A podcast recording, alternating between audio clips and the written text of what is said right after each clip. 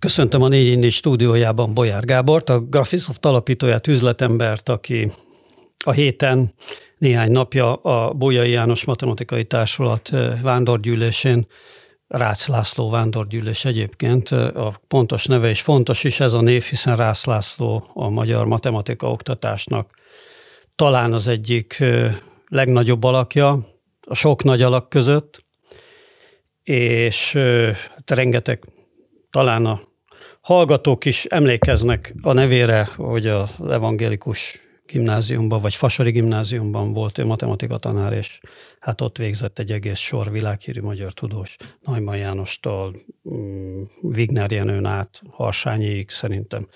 Mindenki föl tud sorolni négyet, ötöt, és őket tanította Rász László, de a lényeg, hogy Bolyár Gábor ezen a vándorgyűlésen, ahol matematika tanárok vettek részt, a magyar matematika oktatás fontosságáról beszélt, illetve arról, hogyha most jól foglalom össze egy mondatba, hogy a magyar matematikai kultúra, ez a magyar matematikai oktatás, a közoktatásban is, és felsőfokon is, egy olyan tőkéje lenne az országnak, amiből nekünk profitálni kéne, és ehhez képest most ott tartunk, hogy ez a matematikai kultúra, ez a matematika oktatás, hát minimum visszaszorulóban, de akár durvább kifejezést is használhatnánk van, és az ország emiatt hát komoly, komoly milliárdokat veszít, és ahelyett, hogy ezt egy kitörési pontként kezelnénk, hát ott valahol vegetál, vagy, vagy éppen lepusztul. Nem tudom, jól foglalom el igen, ennek a, igen, az előadásnak a lényegét a lényeg, és ezért vagyok nagyon szomorú. Mi próbáljuk piciben támogatni ezt a fantasztikus nagy értéket, amit a magyar matematika oktatás jelent. Arra szoktam hivatkozni, hogy mi arra azt hiszük, hogy a világban magyarként tisztelik a Nobel-díjasainkat, nem magyarként tisztelik a Nobel-díjasainkat, mert nem itthon érték el, amit elértek, tehát a munkák, munkat nem itthon végezték, de a matematikusainkat magyarként ismerik, és a, és a magyar matematikának nagyon nagy a rangja a világban és, és az informatikai forradalom elején, hát ez az informatika forradalomban ez egy óriási érték. Én az előadásomban is arra a párhuzamra hivatkoztam, hogy, hogy egy adott történelmi helyzetben, hogyha ugye a világ megváltozik, akkor bizonyos hagyományai egy nemzetnek nagyon nagyot tudnak jelenteni, és, és megváltoztathatják az erőviszonyokat döntően. És a kedvenc hasonlatom a nagy felfedezések kora amikor, amit ugye spanyolok kezdtek, és, és ezzel, ezzel indult aztán utána meg a, a, a gyarmatosítás, és a gyarmatosítás vezetett el a, a, a, az inform, a ipari forradalomhoz. Azonban volt egy kis ország, aki akkor nem volt túl gazdag, Anglia, akik viszont nagyon jól tudtak hajózni, mert szigetország voltak, és igencsak jól tudtak hajózni. És akkor erre volt egy, és akkor volt egy olyan uralkodójuk első Erzsébet, aki fölismerte, hogy az új helyzetben, ahol a világtengerek átvették a gazdaság motorjának helyét, ott, hogy ők jól tudnak hajózni, az egy érték. És elkezdett hajóhadat építeni, és megbízott egy igen jó hajóst, Francis Drake-et, aki, aki egyébként második volt, aki körbehajózta a földet Magellán után, viszont ő volt az első, aki vissza is jött, az első kapitány, aki úgy hajózta körbe a földet, ő vissza is jött. Ez egy nagyon jó hajóst, ami Angliában természetes volt, hogy jó hajósaik vannak, Fölvette, hajóhaddal látta el, és megverték a spanyol armadát, és Anglia átvette a vezető szerepet a gyarmatosításban, megalkotta a világ valaha létező legnagyobb gyarmatbirodalmát, és ennek egyik eredményeképp az ipari forradalom győztese lett. Na most ma, amikor a cyberspace-ben kell hajózni, már nem a világtengereken, akkor a matematika oktatás tudna jelenteni hasonló értéket, mint az angoloknak valaha a a hajózás gyakorlata, a hajózási hagyományok. És Magyarország, Anglia is kisország volt akkor a többihez képest, Magyarország is kisország a többihez képest, de ebben a helyzetben Magyarország vezető is lehetne. És ezt én nem magamtól gondolom így. Volt egy barátom, Esther Dyson, nagyon Igen, jó. emlékszem, hogy a 90-es évek elejének egy legendás vele. figurája. Én itt nem találkoztam vele, de én az írásait ismertem a nemzetközi sajtóban. Ugye az egyik első volt a akik az internet fontosságát észrevették. Egyfajta ilyen internet filozófusként, meg egy ilyen, egy ilyen internet ideológusként volt az ősi... Így van. Az úgy, internet ősidőknek egy központi figurája. Úgy igen. hívták, hogy az internet hercegnője. Na most ő egyébként az apja Nobel-díjas fizikus volt, gyerekkorában Albert Einstein is vendég volt náluk, Ágornak volt informatikai tanácsadója, tehát egy nagy név volt, és sokat járt Magyarországra. így ismerkedtünk meg. Ugyanis ő ismerte a magyar matematika oktatásnak a hagyományait és az értékét, és meg volt róla győződve, hogy az informatikai forradalomban Magyarország érre tör és a világ egyik vezető országává fog válni. Ezt mondta nekem is, is. Én tehát nem a kis ujjamból szoptam, bár a, a saját ö, ö, tapasztalatunkon is érezhettük ennek értékét, mert amikor megnyitottuk az amerikai irodánkat, akkor akkor hát nagyon szerencsénk volt. Mi 89-ben nyitottuk meg az amerikai irodánkat, 89 elején, és hát azt láttuk, hogy azért ott nagyon nehéz dolgunk van. Szóval azt, hogy ott vannak a konkurenseink, a legnagyobb konkurenseink amerikai cégek, és hogy azokkal a, a saját pályájukon kell megküzdeni, hát azt tudtuk, hogy nem könnyű. De arra nem számítottunk, hogy milyen nehéz lesz észrevetetni magunkat. Tehát az, a marketing zaj olyan elképesztő volt Amerikában, hogy egy európai cég, és nem is azt mondom, hogy kelet-európai, egy európai cég, alig tudja ott észrevetetni magát. Úgyhogy már nagyon-nagyon szomorúak voltunk, amikor hogy nem látszottunk igazán. Volt már piaci részesedésünk, volt már pár száz, pár ezer vevőnk, de hát azért még törpék voltunk a nagyokhoz képest. És akkor egy óriási szerencse ért minket. A kis privát szerencse, by the way, az országot is érte ez a kis szerencse, hogy hát a, eljött az október, vagy november, ha jól emlékszem, vagy de szeptember talán, 89-ről beszélek, amikor hát bátor vezetőink átvágták a vasfüggönyt, tehát lebontották azt a szégyenletes kerítést, ami ott állt a nyugati, az osztrák határon, és hát kiengedték a keletnémeteket, és ettől hát ez, ez, döntött, ez volt az első lépés, ami romba döntötte ezt a bűnös rendszert, amiben addig éltünk. A berlini fal ezután már tarthatatlan volt, és a berlini fal le, lebontásával vége lett a rendszernek. Na most akkor mi, ez miért volt nekünk külön nagyon jó? Mert akkor Magyarország egy sztori volt. Tehát mert mindenki tudta a világon, hogy ezt az összeomlást Magyarország, a magyarok kezdeményezték, úgyhogy magyarnak lenni jó érzés volt. Emlékszem, amikor konkrétan történt ez az átvágás, akkor én a londoni irodánk, londoni nem az irodánkban, hanem a partnerünk otthonában, az ottani viszont, viszontelladó partnerünk hívott meg egy vacsorára, egy nagyon gazdag ember volt, egy fantasztikus villája volt, a felesége vitte a mi üzletünket, és én a feleség, nem tudtam, mi történik itthon, és a feleségével voltam a konyhában, készült a vacsora, és beszéltük az üzleti ügyeket, és egyszer csak kikiabált a férje, hogy Gábor, gyere be, nézd, mit csináltatok. És bementem, és a tévében látszott, hogy Horn, Horn Gyula és a osztrák kancellár átvágják a, a, a vasfügg. A pán-európai piknik nevű És ledöbbentem, ledöbbentem, és amikor azt mondom, hogy mit csináltatok, hát olyan büszke voltam, hogy magyar vagyok. Tehát egy annyira jó érzés volt akkor magyarnak lenni. Na hát ugyanilyen jó érzés volt Amerikában is magyarnak lenni. A, ott már a berlini fal lebontásának idején voltunk, a Londonban még a, a pán-európai piknik idején, és hát kaptuk a ingyen publicitást, mert hát az, hogy van egy magyar cég a völgyben, ami azért már elért valamekkora részesedést is, az, az azért sztori volt. És a sajtó... Hozzáteszem, más kelet-európai cég akkor még nem valószínű, nem volt. hogy volt. Nem, nem, nem egyáltalán volt a környéken, egyáltalán az iparágban. Egyáltalán, szinte. egyáltalán kelet-európai cég akkor ott még nem létezett. Hát mi kezdtük azért a magánvállalkozásokat, azért a GMK kis szövetkezetek azok nálunk alakultak először. Úgyhogy hát ezt az egész rendszert gazdaságilag mi kezdtük bontani, aztán a 80-as évek végére már a politikai bontásban is élen jártunk. Na most, hát ezért voltunk sztori. És az volt a visszatérő kérdése az újságíróknak, hogy hogy a csudába lehetett ezt ott a vasfüggöny mögött megcsinálni, ahol tőkéhez se jutottunk, a legmodernebb számítógépekhez se jutottunk, útlevelet se kaptunk nyugatra, és hát hogy tudtunk elérni egy vezető pozíciót egy egy e, informatikai iparágban, az építészeti tervezőprogramok terén ismertek voltunk már. És hát azt mondták, hogy hát itt egy egészen fantasztikus vállalkozói zsenialitásról lehet szó, Hát én nagyon őszintén tudtam mondani. És mi történhetett volna ezzel a céggel, hogyha véletlen szilíciumvölgyben alakul, hát akkor valószínűleg a Microsoft és az Apple közösen se lenne sehol mögöttünk. És én akkor nagyon szerényen, nem őszintességgel tudtam mondani, nem álszerénységből, hogy, hogy amit én akkor Magyarországon elértem, azt a szilíciumvölgyben nem tudtam volna elérni. Mert volt igaz, hogy nem jutottunk számítógépekhez, megoldottuk. Megvettük, és a Trabant csomagtartójába becsempésztük. Nem jutottunk tőkéhez, nem is kellett. Azon még jó jártunk, hogy tőkéhez nem jutottunk, mert megtanultunk a vevők pénzéből élni, és nem a tőkéből, ami nagy előnyünkre vált. Az útlevelet is kisírtuk valahogy, amikor meg tudtuk ígérni, hogy azért kemény valutát is tudunk hozni az országnak. Tehát a problémákat, amiket a vasfüggöny jelentett, azokat meg tudtuk oldani. Viszont volt egy olyan előnyünk, amivel a szilíciumvölgyi startup vállalkozók nem tudtak versenyezni.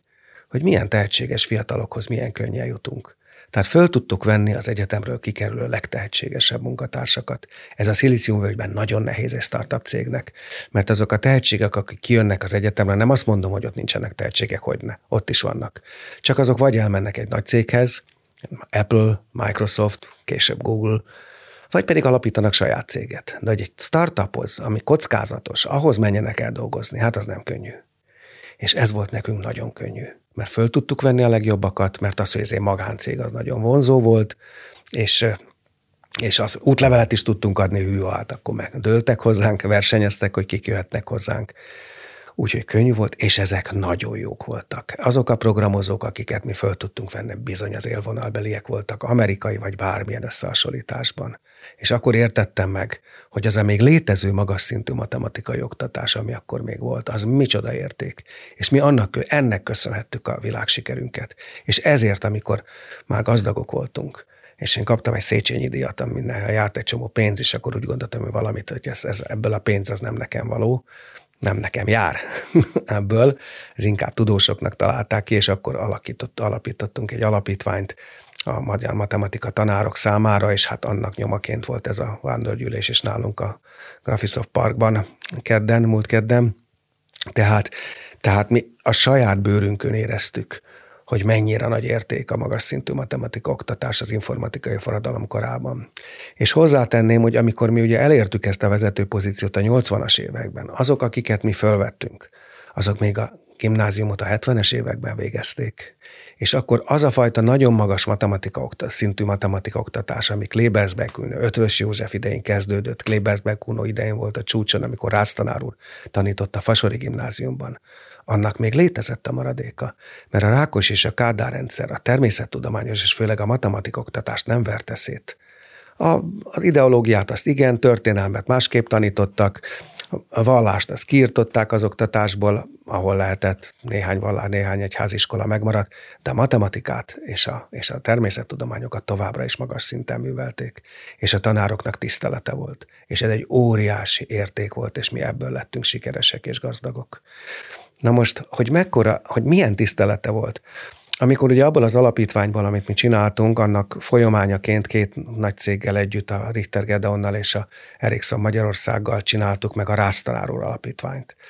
Na most ezt a nevet, ezt én javasoltam, de amikor javasoltam ezt a nevet, nekem fogalmam se volt még, hogy létezett egy Rácz tanár úr, akit úgy hívták, hogy Rácz László, és a Fasori gimnáziumban tanított. Ezt én nem tudtam. Én valami egész másra gondoltam. Én Molnár Ferenc Pál utcai fiúkjában szereplő Rácz tanár úrra gondoltam. Oh aki előtt, mert, mert úgy hívták Bokának és Nemecseknek Arra viszont a tanárát. Igen, így hívták Boka és Nemecsek tanárát, és a Pál utcai fiúk tanárát. És az a jelenet jutott eszembe, amikor már Nemecsek halálos beteg, és a, a grund elfoglalása, megnyerése vagy megvédése után viszi haza az utcán ö, ö, Boka Nemecseket, és Nemecsek már delirál, és egyszer csak megemeli az üres utcának alapját, és megkezdi Boka, hogy kinek köszöntél. És azt mondta, hogy Rász tanár úrnak. Mert akkor megemeltük a kalapot a tanárok előtt. Hát hol van ez? Egyébként a, ennek a, az eseménynek, a vándorgyűlésnek a, az egyik, hát biztosan, hogy a legmegrázóbb, de valamilyen módon nekem szimbolikus pontja is volt az, amikor a te felszólalásod előtt megemlékeztek Török Judit haláláról, akire egy kollégája emlékezett, és abból kiderült, hogy Török Judit, aki egyébként szintén egy kiemelkedő alakja volt, hogyha a hallgatók rákeresnek a nevére, akkor találni fognak egy legalább több tucat matematika tankönyvet, amit írt, egy tudományos fokozattal rendelkező a matematika oktatás rendszerével, szisztematikusan foglalkozó nagy tanáregyéniség volt, és ugye ott elmondta a kollega, hogy hát gyakorlatilag teljesen elhagyatva nyugdíj, nyugdíjazása után kicsit fölöslegesnek is érezve magát, halt meg és, és, és tényleg egy kicsit akkor én szimbolikusnak éreztem ezt a pillanatot, hogy egy kicsit a magyar, a, a magyar oktatás is, és a magyar matematika oktatás is így érzi magát most, hát vagy igen. És akkor hozzátenném, Bár reméljük, hogy nem halál előtti állapotban. Hozzátenném, hogy ma már sokkal nehezebb fölvenni jó, jó, jó nagy tudású és, és tehetséges fiatalokat, és nem csak azért, mert elmennek külföldre, hanem elsősorban azért, mert már nincs azon a színvonalon az oktatás. Tehát amikor elkezdődött a rendszerváltás, akkor már akkor a természettudományos oktatásra kevesebb figyelem jutott, mert ugye hát az még, az még, az még létezett a kádárkorból, tehát azzal nem kell annyira törődni, és ehelyett a, a, a vallás és a, és a történelem és a, hogy mondjam, politikailag érzékenyebb és addig elnyomott tárgyak kerültek a előtérbe, és elhanyagolták a matematikát. Most már nem ez van, most már rombolják. És ezt pontosan látjuk ennek a hatását. Tehát néha évtizedes távlatban ez már érezhető. Nem csak mi a Graphisoftnál nem tudunk már úgy fölvenni embereket, mint, mint 30 évvel, 30-40 évvel ezelőtt tudtunk. Tehát nem vagy úgy sehogy nem tudsz föl. Igen, nem tudok. Hanem hát az a, a 20-30 évvel ezelőtt, vagy 30-40, inkább 20-30 csak a rendszerváltás után.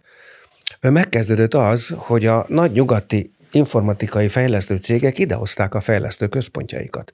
Ugyanazok a cégek, akik korábban ö, ilyen bérmunkába megvették a magyar programozókat. Tehát a 70-es, 80-as években az még egy nagyon jó üzlet volt, hogy nagyobb állami vállalatok, külkervállalatokon keresztül a jó magyar programozókat órabérben eladták nagy nyugati cégeknek az SK-ban dolgoztam, hát ott ez nagyon vonzó volt. Ki lehetett menni, napi díjat lehetett kapni, a napi díjat meg lehetett spórolni, abból lehetett venni cuccot, a faszappant, amit jól le lehetett adni az itthoni trafikosoknak, úgyhogy, úgyhogy ez biztosított egy viszonylag magas jövedelmet az egyébként elég nyomott állami fizetésekhez képest, de ezt azért fölváltotta az, hogy idehozták a fejlesztőközpontokat.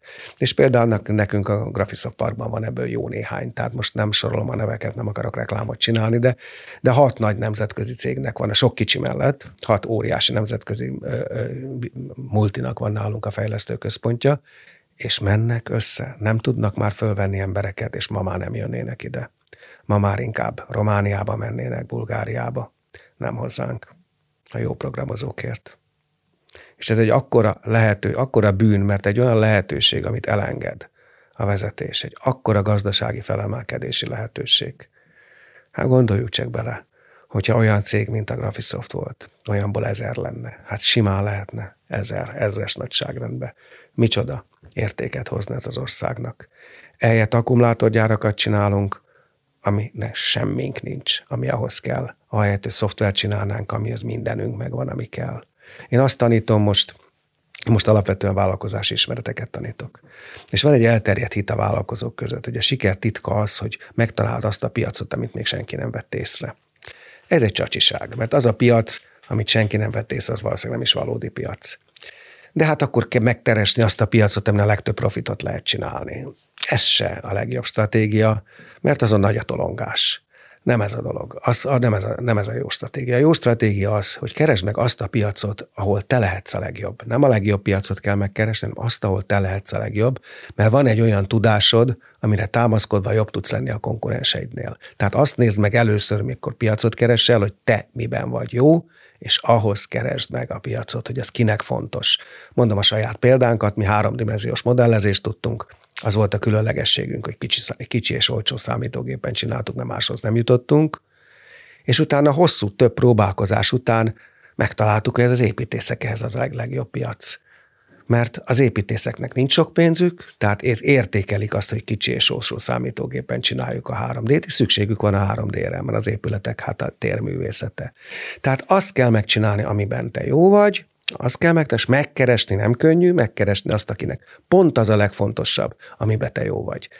Na most, hogyha az a piac, akinek az a legfontosabb, amit, amiben te jó vagy, az a világ legnagyobb piaca, hát ez egy külön szerencse. Nekünk ekkora szerencsénk nem volt, mert az építészpiac azért nem a világ legnagyobb piaca. De az országnak ekkora szerencséje van. Mert mi matematikában vagyunk jók, és az a szoftverben nagyon fontos, és a szoftverpiac a világ legjobb piaca. Jóval nagyobb, mint az akkumulátorpiac. Tehát nem csak arról beszélek, hogy, hogy, hogy ebben jók tudunk lenni, hanem ráadásul ez egy óriási piac. És hogy ezt a piacot meghódítsuk, hát az nem a cégeknek kell adni a pénzt, ez a másik hiba, amit, amit a kormány rendszeresen csinál. Úgy gondolja, hogy akkor az államnak az a dolga, hogy nyomjunk pénzt az ilyen cégekbe. Nem jó, mert azzal ezeket a cégeket elrontják. Mert akkor ezek nem a piacra fognak figyelni, nem az, hogy az államnak hogy kell megfelelni. És és akkor nem lesznek piacképesek. Sehova máshova nem kell a pénz, csak az oktatásba. Minden gazdaságfejlesztésre szánt pénzt az oktatásba kell nyomni, mert ott térül meg legjobban, az fogja vonzani a multikat ide, azt teremt munkahelyeket, hogy itt jó képzett emberek vannak. Nem az állami támogatásért jöttek azok, akik korábban jöttek, hanem mert jó képzett emberek voltak, és azt remélték, hogy lesznek is. Hát most már nincsenek. Sikerült elérni. Sikerült eltékozolni az ország előtt talán soha vissza nem térő óriási történelmi lehetőséget, hogy a világ egyik leggazdagabb országa legyünk. Nem felzárkózni, a leggazdagabbak közé kerülhettünk volna. Hát, de hogy ez a hajó valószínűleg elment, az szerintem elég jól látható, és a politika számára pedig valószínűleg az oktatásba való investíció az egyszerűen nem értelmes. Az ő idő az ő idő horizontján nem értelmes Igen. befektetés, mert javít, javítani kell az oktatást, amik egyébként, hát ennek is nagy irodalma van, borzasztó lassan átalakítható rendszerek, még akkor is, ha van mire építeni, de nagyon lassan alakulnak át hiszen most kell még képezni majd azokat a tanárokat, akik a majd tanítanak, és még kikép, kiképezzék azokat a tanárokat, ugye, amik egy nem jó működő rendszerben ö, ö, dolgoznak még. Szóval, hogy, hogy nagyon bonyolult és nagyon szó, és hát ilyen típusú feladatot nem szeret a politika hát magára hát venni. Meg... Nyilván ő azt szereti, hogyha meg tudja hirdetni, hogy na ide hoztunk megint három akkumulátorgyárat azt senki nem fogja megkérdezni húsz év múlva, hogy Igen. hát mit nyertünk ebből az akkumulátorgyárból, sajnos, hanem azt most el lehet adni. Hát sajnos azt hiszem, hogy nem lehet eladni. Tehát azért egy, ez a nép annál azért egy kicsit talán érettebb, hogy ezt könnyű legyen eladni. Szóval ö, ö, azt hiszem tévednek. Egyszerűen tévednek. Őszintén megmondták, egyszer volt egy zárt körű beszélgetés, ahol az akkor éppen a magyar, az EU, EU-ban a magyar biztos az épp az oktatásért felelt, és egy ilyen zártkörű beszélgetésen megkérdeztük tőle, hogy hát az oktatásban miért, miért teszünk ilyen kevés pénzt az oktatásban, mert ő azért felelt éppen, úgyhogy EU-s szinten. És erre e, azt a választatta nagyon őszintén, hogy értsük meg, hogy a politika, politikusok teljesítményének és sikerének egyetlen mérőszáma szavazatokban mérhető. Na most a következő választást szeretnék megnyerni. Ez a prioritás. A demokrácia így működik, tetszik, nem tetszik. És hát amit az oktatásba teszünk, az négy éven belül nem hoz eredményt. Tehát ezért ezért hanyagolja el minden politikai erő a demokráciákban a oktatást. Hát elnézést, bocsátot szeretnék kérni, tévednek. Mert például Finnország is, ha jól tudom, elég demokratikus ország, és mégis... Például meg... szokott kormányváltás lenni, én úgy emlékszem. igen, Tehát igen. Finnország például egy olyan ország. Ez lehet, hogy egy nem demokratikus hagyomány, de... de, de... És oktatásba tesz rengeteg pénzt, és, és, és látszik is a gazdasági eredményein. És mindazoknak az olyan simán látszik a korreláció az oktatásba fektetett pénz és a gazdasági eredmények között, hogy vaknak kell lenni, aki ezt nem fedezi föl. Az ázsiai országoknál látszik egyébként. Ott főleg. is látszik. Tehát ahogy Ott, átvették az uralmat az ilyen matematikai tanulmányi versenyeken, matematikai Igen. olimpiákon. És, és a... Egyébként nagyon érdekes, hogy talán pár hónappal ezelőtt Matthew Iglesias, aki egy elég ismert közgazdász és, és viszonylag híres publicista Bloombergben volt sokáig a véleményrovatnak az egyik kulcsfigura. Ő az egyik hírlevelében egy ilyen nagyon hosszú nyugatot ostorozó értekezést írt pontosan a matematika oktatás fontosságáról, hogy tessék matematikát tanulni, tessék matematikát tanulni, mert az mindenhez kell, és hogy ő is elkezdte ezt, a, amit mi is szoktunk gyakran megállapítani, hogy hát a mai gyerekeknek a fejében nyomják azt, hogy, hogy, hogy a matematika nehéz, hogy a matematika borzasztó, kínlódós, és és nagyon kevesen mennek valójában. Tehát, hogy Amerikában is mindenféle statisztikákat előcitált természetesen közgazdász révén, hogy, hogy elsősorban ázsiai diákok dominálják az elit egyetemek, az elit egyetemek matematika hát szakait és természettudományos szakait. Hát mert az elit egyetemekre a középiskolából kerülnek a diákok, és a ázsiai középiskolás, középiskolákban van erős matematika tanítás. Nem volt mindig, csak fölismerték, hogy milyen fontos, és vittek nagyon erős oktatást a középiskolába, közoktatásba. Tehát én nem arra gondolok, hogy ezt nem ismerték föl a vezetőink, ezt a korrelációt, az oktatásba fektetett pénz és a gazdasági sikerek között biztos felismerték. Csak nem érdekli őket. Helyette egy másik korreláció érdekli őket. Hogy a Fidesz népszerűsége, hogyha a képzettségek csoportonként nézzük, akkor egyértelmű korrelációt mutat a képzettséggel fordított arányban. Tehát a legnagyobb a Fidesz népszerűsége a legalacsonyabban képzettek között, és a legalacsonyabb a népszerűsége a diplomások között. Ezt a korrelációt is felismerték, és ez a korreláció fontosabb számukra, mint a gazdasági siker, úgyhogy az oktatást tudatosan rombolják. Mert akkor a képzetlenek aránya nagyobb lesz, és akkor az ő népszerűségük nő. Legalábbis nem a népszerűségük, a legalábbis a, választó, a, a választói eredményeik, választási eredményeik ettől egyértelműen javulhatnak, hogyha az oktatás rosszabb. Mert az a réteg, aki fölismeri az oktatás fontosságát, az eleve nem a Fidesz választói rétege volt. De talán ez a felismerés most a tanároknak ez a szörnyű lenézése mellé, talán ez a felismerés szélesebb körben is elterjed.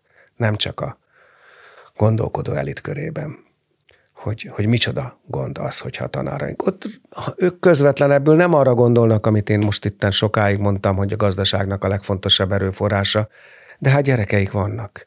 És hogy hülyék legyenek a gyerekeik, azt a kevésbé képzettek se szeretnék. Ők is azt gondolják, hogy a gyerekeiknek jobban, jobban, jobban kellene boldogulni, mint nekik. És ezt ők is tudják, hogy azért ez az oktatáson múlik.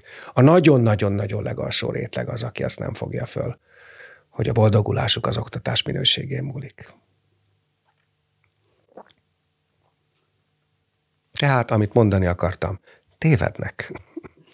Magyar matematik oktatásnak a még nagyon jó működő része az még mindig az elitoktatás. Tehát, hogy vannak, egyébként a, a szocializmusban is már ebbe az irányba mozdultunk el érdekes módon, hogy a, hogy a, a ezek a bizonyos matematika tagozatok, ugye akkor szervezték meg az 50-es, nem, Lovász Lászlóéké volt ugye az első matek tagozatos osztály a Fazekasban. Ugye? Fazekas a, maga egy pont, matek tagozatos iskola volt, igen. Ezernek. Igen, egy elit van, tehát volt, van néhány elitiskola, de az azért felhúzza a többit is. Tehát ezt a Kró professzortól hallottam ezt a hasonlatot először, lehet, hogy mástól is származik, nem? Hogy egy kicsit olyan az, az elit egy kicsit olyan, mintha nézünk egy, gumi, egy ilyen gumiszőnyeget, vagy egy ilyen gumiugráltatót, és úgy középen a kis ujjunkkal felnyomjuk a tetés, és kinyomjuk a csúcsot, az az elit, de az azért följebb húzza a többit is. Na most ezt azért tudom esetleg saját tapasztalattal alátámasztani, saját gyerekeim példáján. Én nagyon nagy hangsúlyt fektettem arra, hogy a gyerekeim nyelvet tanuljanak meg. Nekem a legnagyobb hátrányom az életben az volt, hogy, nem, hogy amikor elkezdtem a karrieremet, akkor nyelveket nem tudtam. Hát oroszt valahogy rámerőltették, azt még tudtam, de angolul nem tudtam, németül se, franciául se, olaszul tudtam, de hát ez véletlen volt. De de hát ezt azt mondtam, hogy attól tanuljanak meg rendesen a három nagy világnyelvet, az angolt, a franciát és a németet. A fiam inkább a spanyol tanulta meg. Most ennek kapcsán elintéztük kapcsolataink meg barátok révén, hogy kint járjanak egy kicsit iskolába. Tehát már általános iskolás korukban is barátokhoz kiküldtük őket, hogy egy kicsit kint, kinti iskolákba, köz, kinti, egyszerűen köz, közoktatási intézményekbe, tehát nem magániskolába, hanem, hanem állami iskolákba küldtük, a nyelv volt a fontos. És hát akkor elmesélték, hogy milyen szintű volt az ott, ott az oktatás. És hát mondták, hogy jó volt, persze, hát az egész iskola jobban nézett. Amerikában, Franciaországban, Németországban jártak iskolába. Hát nagyon jó volt minden. Egy tárgyból azért otthon jobb volt a matek. Azt matematikát otthon jobban tanítottak, mondták azok a gyerekeim, akik akkor még egy teljesen átlagos kerületi általános iskolába jártak Zuglóban. Később a Radnótiba mentek át, de ezt még akkor, már, oda már gimnáziumban már oda jártak, de ezt még általános iskolás korukban mondták. Amikor egy normál kerületi, körzeti iskolába jártak, hogy speciál a matek, az azért jobb volt Magyarországon. És ez volt még a 80-as években. Igen, de is a 80-as években jártam gimnáziumba, és még akkor is én úgy emlékszem, hogy úgy is keveredtem matematika-fizika szakra, én is, bár belőlem se lett matematika-fizika szakos tanár, mint látható, hogy, hogy nagyon-nagyon jó volt. Tehát a, én a József Attila gimnáziumban jártam, volt három szerintem országos kaliberű klasszis fizika tanár, volt két országos kaliberű klasszis matematika tanár. Aki, érdemes volt, hova jártál? József Attila gimnáziumban. Volt néhány, és jogoskedden, de Klebersbeck Kuno idejében elsősorban a falusi iskolákba tettek sok pénzt, hogy az, hogy ott feljöjjön az oktatás. Mert Klebersbeck Kuno, ennek elvileg nem kéne örülni, egy kicsit antiszemita volt, hogy úgy mondjam. De a legpozitívabb válto, ö, dolgot váltotta ez ki belőle, mert azt mondta, hogy a zsidók jól képzettek, azért volt antiszemita, mert hogy túl, túlozta azt, hogy a gazdaságból és a művészetből milyen nagy hányad van zsidók kezében. Hát ez volt az antiszemitizmus alapja, de azt mondta, hogy akkor a megoldás az, hogy hozzuk fel a többit is, hozzuk fel a nem zsidó magyarokat, a parasztokat, és ezért fektetett sok pénzt az oktatásba. És, és hát akkor azért jöttek is föl a nem zsidó magyarok, ezért nagyon-nagyon szeret, szeretünk, én is zsidó származású vagyok, szeretünk büszkék lenni a mi sok sikert elért, hogy fogalmazzak, azonos származású barátainkra, honfitársainkra, de hát nagyon-nagyon-nagyon sok nem zsidó magyar ért el nagyon szép eredményeket matematikában ennek a Klebersbeck féle oktatási reformnak köszönhetően. Hát, nem függetlenül attól egyébként, hogy akkor még ugye nagy, tényleg nemzetgazdasági szempontból is, meg, meg társadalmi szempontból is kiaknázatlan óriási tömegek. Olyan szempontból kiaknázatlan, hogy igazából társadalmilag nem nagyon integrált. Hatalmas tömegek voltak még vidéken, ugye ez volt Igen. a három millió kódos ország. Igen, és ez nevezett... följött, és nagyon sok vidéki gyerekből lett nagyon siker, nagyon nagy siker. És a, és a Kádár rendszer ezt folytatta. Ez egy pozitív része volt a Kádár rendszernek. Egyébként ezt én sok cikkben megírtam már, amiről most beszélünk, úgyhogy, úgyhogy nem újdonság tőlem, és kommenteleket is kaptam. És kaptam egy negatív kommentet. És ez az nagyon melbeütött. Az volt a komment, hogy jó, hogy ezt nyugaton, ezt is a nyugatiak fölözzék lennek a hasznát. Mert ha sok pénzt fektetünk az oktatásba, és kineveljük a nagyon klassz szakembereket, azok majd mind elmennek nyugatra, és továbbra is őket fogják gazdagítani, nem minket mondta egy panaszos kommentelő, aki ezzel azt akarta mondani, hogy nem szabad sok pénzt fektetni az oktatásba, mert annak is a nyugatnak a haszna. Hát akkor maradjunk hülyék? Ez a, ez a megoldás? Igen, bár ugye Csináljunk tényleg... egy olyan országot, és lehet csinálni egy olyan országot, ahonnan nem érdemes elmenni, ahonnan nem akarnak elmenni a jó képzettek, és nem csak fizetésről van szó. Én amikor ezt a céget, a Graphisoftot 82-ben megalapítottam, akkor nekem az, egy, az ambícióm az volt, és a elért ambíció. Fogalmam sem volt róla, hogy milyen programot fogunk csinálni. Fogalmam sem volt róla, hogy háromdimenziós építészeti tervezőprogramban leszünk a világ egyik vezetője. Erről nekem gőzöm nem volt. Nekem egy sokkal egyszerűbb vagy nagyra törőbb ambícióm volt, hogy a tehetségeket itthon tartani. Hogy azok a tehetségek, akik egyébként diszidálnának és elmennének a szilíciumvölgybe, azok azt lássák, hogy nem érdemes, itt is lehet boldogulni. Tudunk csinálni egy cég, olyan céget, ami Magyarország, magyar cég marad, és itt dolgozunk, és itt maradva érünk el a világban világsikert. És erről szól a Graphisoft Park is, a, ahol, ahol a cégem eredetileg volt, és ami most már az a fő tevékenységem, hogy a parknak a fejlesztésével foglalkozom, ahol kb. 100 cég van, tehát a Graphisoft abból már csak az egyik, nem is a legnagyobb, és, és ezzel is az volt a cél, hogy hogyha bejönnek ezek a fiatal tehetségek egy állásinterjúra, akkor, akkor neki ez legyen az érzés, hát én itt szeretnék maradni, hát ez nagyon klassz, hát ide járni, dolgozni, az nagyon jó, nem kell ezért külföldre menni. És hát ezt el is értük. És hát ezért jöttek ide a nagyobb világcégek. Ahelyett, hogy elcsábítanák a tehetségeinkkel, idehozzák a fejlesztést. Ezt meg lehet csinálni. Csak egy olyan környezet kell, meg lehet teremteni egy olyan környezetet, ahol nem vágyódnak el az emberek külföldre. Mégiscsak itt vannak a gyökereink, mégiscsak ez az anyanyelvünk, mégiscsak itt vannak a barátaink, szüleink. Miért kéne elmenni, ha lehet itt is boldogulni? De, hadd védjem meg a kommentelőt, a mostani állapot az biztosan az, hogy egyébként a már hivatkozott még maradék, nagyon magas színvonalú elitoktatás gyakorlatilag exportra termeli a, a, a tehetségeket. Igen, csak a... Itt teljesen nagyon riasztó adatok vannak erről. Szokták mondani, hogy mit tudom, Fazekas már emlegetett matematika tagozatos osztályában már úgy a, a, a, felvétel, a felvételt nyert gyerekek már úgy nyilatkoznak, hogy hát ők igenis a, nem tudom én most mondhatom, Cambridge-be, Oxfordra, Harvardra szeretnének menni, mondhatom bármelyik amerikai egyetemet, a Stanfordtól a Princetonig, és hát azt tudj, és ki is mennek, és azt is tudjuk, hogy aki bizony az alapképzést is már nyugati egyetemen csinálja, az eléggé, eléggé kis eséllyel fog hazajönni, az valószínűleg ott marad, ott köti meg azokat a fontos kapcsolatokat az életbe, házasságtól a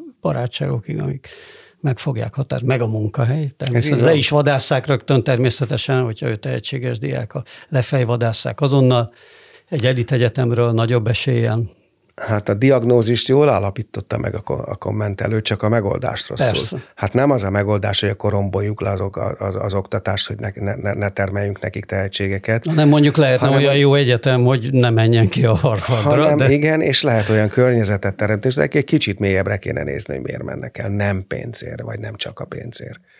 És, meg, és ha a focistákat meg tudjuk fizetni, akkor őket is meg tudjuk fizetni. Focisták de, nem mennek el. Hát, de a focisták óriási pénzeket kapnak, igen. Igen. Azok jönnek. A, most ezt az, megtartotta ezt az előadást, de van, van-e mögött bármilyen más akció, vagy terv, vagy, vagy gondolat túl a figyelem fölhíváson, vagy, vagy valamilyen szándék, hogy hát a matematika oktatás, matematika oktatás én, én úgy érzem, ami, ami az erőforrásomból telik, azt erre fordítom. Tehát a, a úgynevezett társadalmi felelősségvállalást, amit, amit pénzben is teljesítek, azt az oktatásra, egyértelműen oktatási alapítványunk támogatására fordítom, és, és azoknak a, szóval közvetetten, csak nem szeretnék bátorítani senkit, hogy mindenféle ötlettel jöjjön, hogy adja, arra adjak pénzt, mert ezeket az ötleteket én nem tudom értékelni, úgyhogy én soha nem adok arra pénzt, amire kérnek, hanem én megtalálom, hogy mire, mit érdemes támogatni. És amit úgy látom, hogy érdemes támogatni oktatás szinten, azt támogatom. Hát például, például támogatom a tanítanék mozgalmat komolyan, és csak egy példát mondtam, de sok mindent. Hát az alapítványunkat is Úgyhogy amit tudok, azt erre szánom, és a cégem is, a Quincumi Technológiai Intézet is ezzel foglal, erre, erre szánja a profitjának egy jelentős részét. Úgyhogy ezt tudjuk csinálni, a figyelemfelkeltést és kicsiben támogatni, amit tudunk támogatni az oktatásból. És talán a kettő együtt valamit elér, és ha nagyon pici eredményt érünk el, az is eredmény. A legfontosabb kérdés, és amit hallunk rendszerváltás óta, hogy hát jó, jó, persze az oktatás az fontos lenne, de hát nagyon drága, hol fogjunk neki, mennyibe kerülne, hogyan lehet egyáltalán, egyáltalán fejleszteni. Az Isten pénze nem elég rá.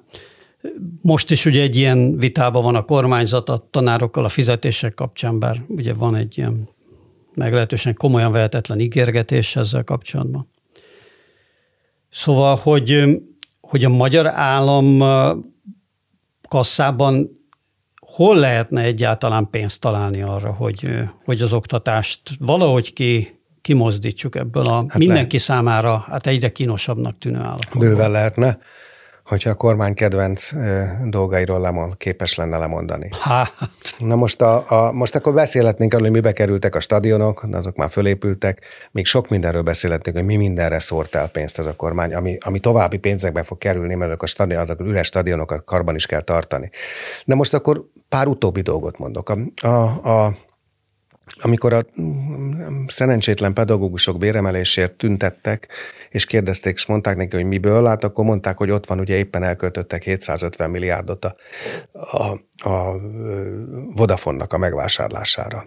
Na most akkor erre azt mondta ö, ö, Gulyás Gergely, ő egyébként korrektül, hogy hát egy egyszeri beruházást nem lehet összehasonlítani egy folyó kiadással. A pedagógus béremelés egy folyó kiadás, évről évre kell, ki kell fizetni, a Vodafone meg csak egyszer egyszer vesszük meg, és az inkább évről évre pénzt hoz. Hát először is tudom, mennyit hoz, nagyon keveset, azt, azt meg lehet Igen, élni. meg azért az, az a logikája az ilyen típusú valami beruházás, hogy egy idő után azok is elkezdik vinni azért igen, valahogy a pénzt, igen, hogyha nem szokott. is látjuk De ez a Vodafone-nak a, a, Vodafone-nak a a, De versenykorlátozásba viszik a pénzt. Igen, mindenhol. a profitja az, az, az minimális ahhoz képest, hogy mibe kerül.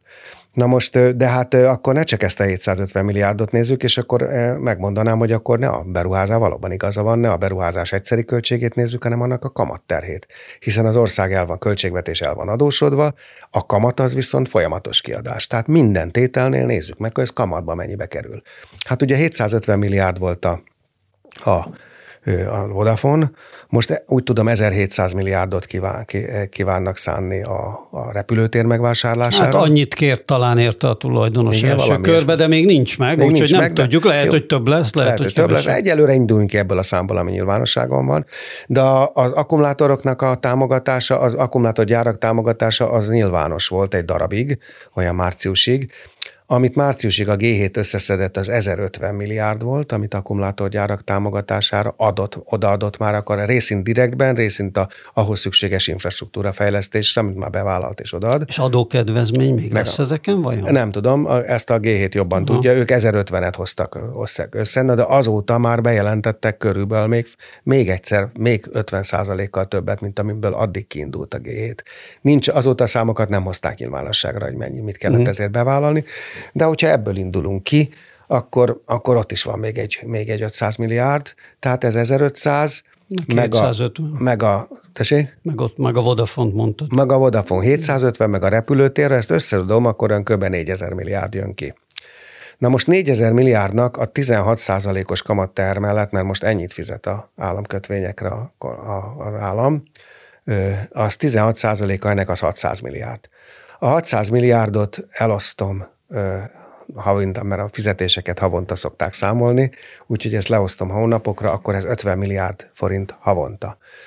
Na most nézzük, hogy mennyi pedagógusunk van. Hát ha mindent összeadunk, ott csak százezerről beszéltem a előadásom, mert csak egy szűkebb értelemben pedagóguskarról beszéltem, de hát a többinek is kell emelni, úgyhogy az összesen, ugye a teljes állományt nézem, az olyan 150 ezer.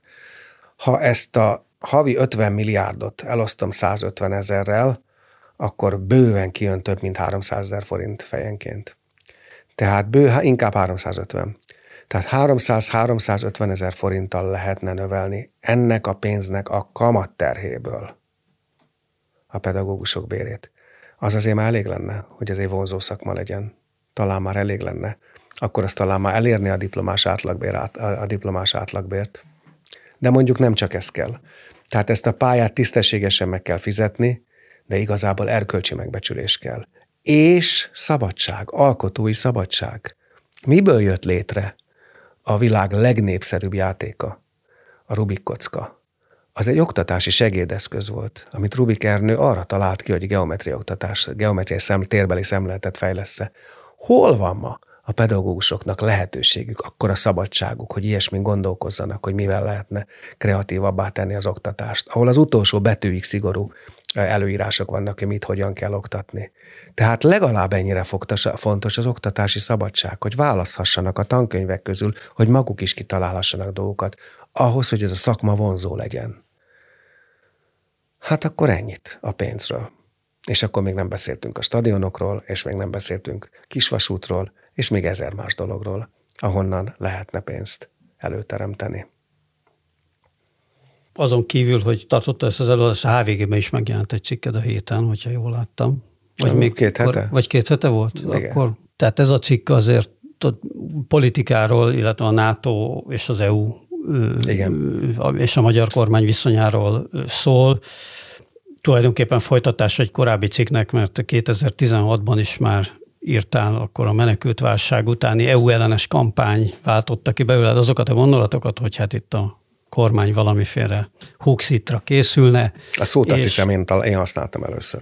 És hát akkor Nem. még mindenki egy kicsit mosolygott ezen, hogy hát ó, micsoda badarság, hát kellenek, a, kellenek itt a, az EU milliárdok a gazdasághoz. Szó sincs arról, hát az Orbánék csak a szokásos népszerűségkereső játékukat játszák, és, és próbálják az EU-ra fogni azt, amit akarnak, vagy, vagy bűnbakot keresnek szokásos módon és eszük ágában nincs kilépni a, az EU-ból. Most már mindenki úgy érzi, hogy egy kicsit más a helyzet. Te akkor komolyan hiszel abban, hogy, hogy valójában már közvetlenül a kilépés előkészítése folyik? Igen, és azért különbséget kell tenni a, a de jure, a de facto, és ezt a, ezt a szót használtam, de anima, tehát a lelki kilépés között ez a három szinten és én úgy gondolom, hogy lélekben Orbán Viktor soha nem volt tagja az Uniónak. Tehát az soha nem szerette az Uniót. Tőle hangzott el az első kormányzásának idején, amikor ő vezette még a belépési tárgyalásokat 98 és 2002 között, az a hírhet mondat, hogy az unión kívül is van élet. Jó, hogy ezt olyan kontextusban mondta, hogy megkérdezték tőle, hogy mi van, hogyha a tárgyalások nem jól sikerülnek, tehát ő ezt, azt is lehet mondani, hogy tárgyalási taktikaként hangzott el ez a mondat, hogy nehogy már azt higgyük, hogy bármit megadunk azért, hogy beléphessünk. Tárgyalási taktikának is jó, de én arra gondolok, hogy ez a lelkemélyéről jött. Tehát ő nem szereti azt, hogyha a hatalmának korlátai vannak. Egyszerűen nem szereti. Ő a korlátlan hatalomban hisz, és arra vágyik, és az unió hatalmának korlátait jelenti. Korlátait jelenti institút, tehát szerkezetileg is, mert ugye rengeteg minden nem hozhat önálló döntést, tehát a másképp fogalmazva a szuverenitásunknak egy részét az unió intézményein keresztül gyakoroljuk, tehát átadtuk szuverenitásunknak egy részét, és ezzel ő nem ért egyet. És ezt minden áron fékezni akarja, hogy további részét adjuk át szuverenitásunknak. Tehát számára a szuverenitás, ami a hatalmát jelenti, mindennél fontosabb. Tehát ezért az unióval lélekben nem tud azonosulni. Minden erejével, ha nem is lépnénk ki jogilag, de minden erejével gátolni próbáljuk az unió további az egyesülését, tehát, az integráció további mélyítését, amit ő úgy hív, hogy birodalom. Hát az nem szabad birodalom, a birodalom az rossz. Tulajdonképpen ezért volt Orbán számára nagy veszteség az angolok kilépése, Nagy-Británia kilépése, vagy Egyesült Királyság, legyünk pontosak. Az Egyesült Királyság kilépése, mert ebben az Egyesült Királyság volt a partnere. Tehát Egyesült Királyság is ellene volt az unió további mélyítésének. Tulajdonképpen csak kényszerből léptek be eleve annak idején, amikor beléptek. Tehát ők se tagjai lélekben az uniónak, nem voltak soha lélekben az unió tagjai. Hagy meséljek két történetet. Az egyik egy angol partnerünk, amit mondott, akkor, amikor beléptek, hogy azt mondta, hogy hát ő ezt nem érti, hát hogy gondolják azt, hogy egy angolhoz lélekben közelebb tud állni egy sörhasú német vagy egy békazabáló francia, mint mondjuk az ausztrálok vagy a kanadaiak, akikkel közös a királynőnk. Tehát lélekben nem voltak az unió részei. A magyarok lélekben lennének. Mi Európa részének tekintettük magunkat. Az angolok soha nem tekintették Európa részének magukat. Ők úgy gondolták, hogy a, mindig úgy érezték, hogy a Lamas csatorna szélesebb, mint az Atlanti óceán. Tehát, hogyha ők a, az Egyesült Államok egyik állama lennének, akkor az mennyivel jobb lenne, mert először is angolul beszélnek ők is. Azt mondják, hogy a angolok egyik legnagyobb történelmi tette volt, hogy a, a Amerikát megtanították angolul beszélni, de nagyon rosszul sajnos, szokták mondani viccesen. De hát akkor ők lennének a legnagyobb állam az Egyesült Államokban, és ők adnák az elnököt. Tehát valahol az angolokat erre viszi a lelkük. Orbánt is erre vinni a lelke hogy akkor nekünk nem ott van a helyünk, hanem ő is úgy gondolja, hogy az a kelet-európai sztyeppe az talán keskenyebb, mint, az a, mint a lajta, hogyha az angolokkal való hasonlatra gondolok. Mert ahhoz ő lélekben közelebb áll. Csak Orbánnak az a pehje, hogy a magyar lélek nem ilyen, mint az övé. A magyar lélek azért európai és Magyarország, a magyarok lelkileg Európához közelebb érzik magukat, mint kelethez. És ezen dolgozik, hogy ezt megváltoztassa. És ne becsüljük le, mert már vannak eredményei. Igen. Ugye, hogyha megnézzük a közönyi kutatásokat, azért ütemesen csökken a, az a nagyon magas EU pártiság, ami mindig jellemezte a magyar százalékról lement 60-ra. Keményen dolgozik, hogy ez a 60-50 alá menjen. Keményen dolgozik. És akkor, hogy megcsinálja a népszavazást, vagy és formálisan is kilépünk, vagy netán azt tűnik jobb üzletnek, hogy továbbra is az oroszok ügynökeként belülről próbálunk akadályomlasztani, amit tudunk, hát azt nem tudom. Én akkor azt gondoltam, hogy ki akar lépni tényleg formálisan is, arra nem gondoltam, hogy ennél sokkal rosszabbat csinál, hogy az unión belül az oroszok trójai falovaként rongból, és akadályozza az integráció mélyítését.